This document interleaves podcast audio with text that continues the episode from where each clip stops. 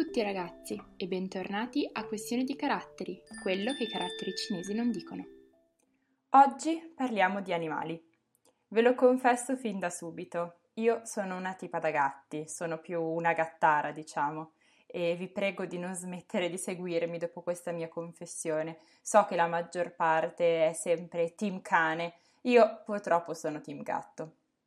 Tuttavia, mio papà è allergico al pelo degli animali, quindi non ho mai potuto avere animali al di fuori di pesci rossi e tartarughe, senza nulla togliere ovviamente.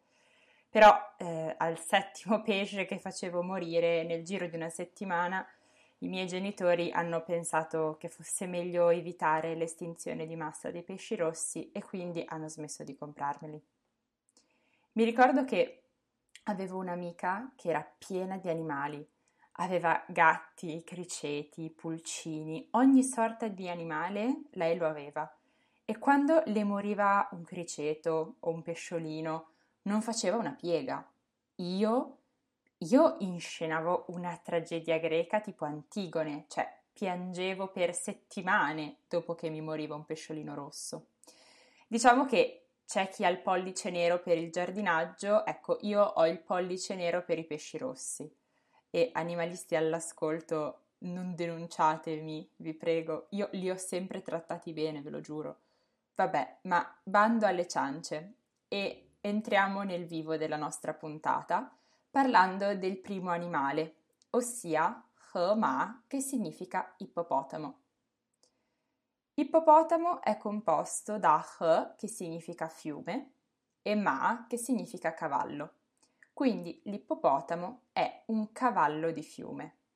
E la cosa interessante è che l'etimologia greca di ippopotamo è esattamente uguale a quella cinese, perché ippos in greco era cavallo e potamos era fiume.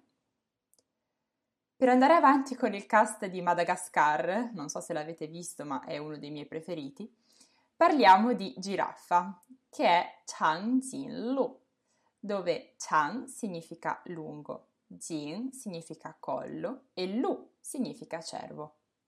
In poche parole, la giraffa non è altro che un cervo con il collo lungo. Ed effettivamente la giraffa ha due piccole corna sulla testa, che potrebbero ricordare appunto quelle di un cervo.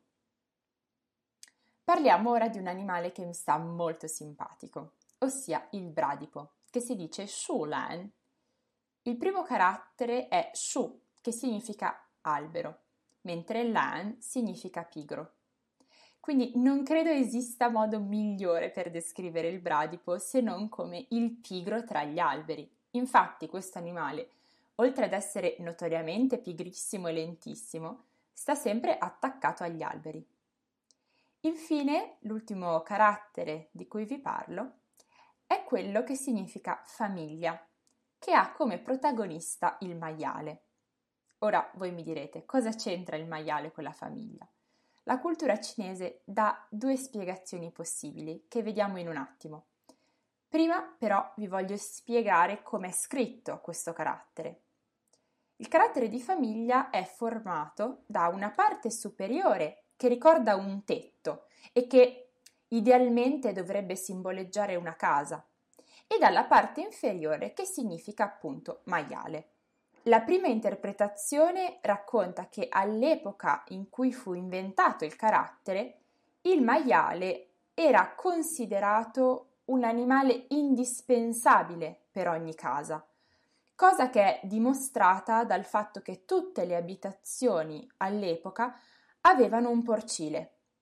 La famiglia ideale, infatti, doveva avere prole numerosa e tanti animali domestici, in particolare maiali. La seconda visione del carattere invece è la seguente. La casa era il luogo in cui la gente del popolo si riuniva per assistere al rito sacrificale del maiale. La cosa che più mi piace di questo carattere, però, è che ha due significati. Non significa solo famiglia, ma significa anche casa. E ciò vuol dire che nella cultura cinese la casa e la famiglia sono una cosa sola. Dove c'è l'una, c'è anche l'altra. Bene amici, Per oggi è tutto. Spero che la puntata di oggi vi sia piaciuta. Se avete dubbi o domande, non esitate a scrivere alla pagina Facebook o Instagram di Questione di Caratteri. Sarò molto felice di aiutarvi. Detto questo, spero di rincontrarvi alla prossima puntata e zai jian!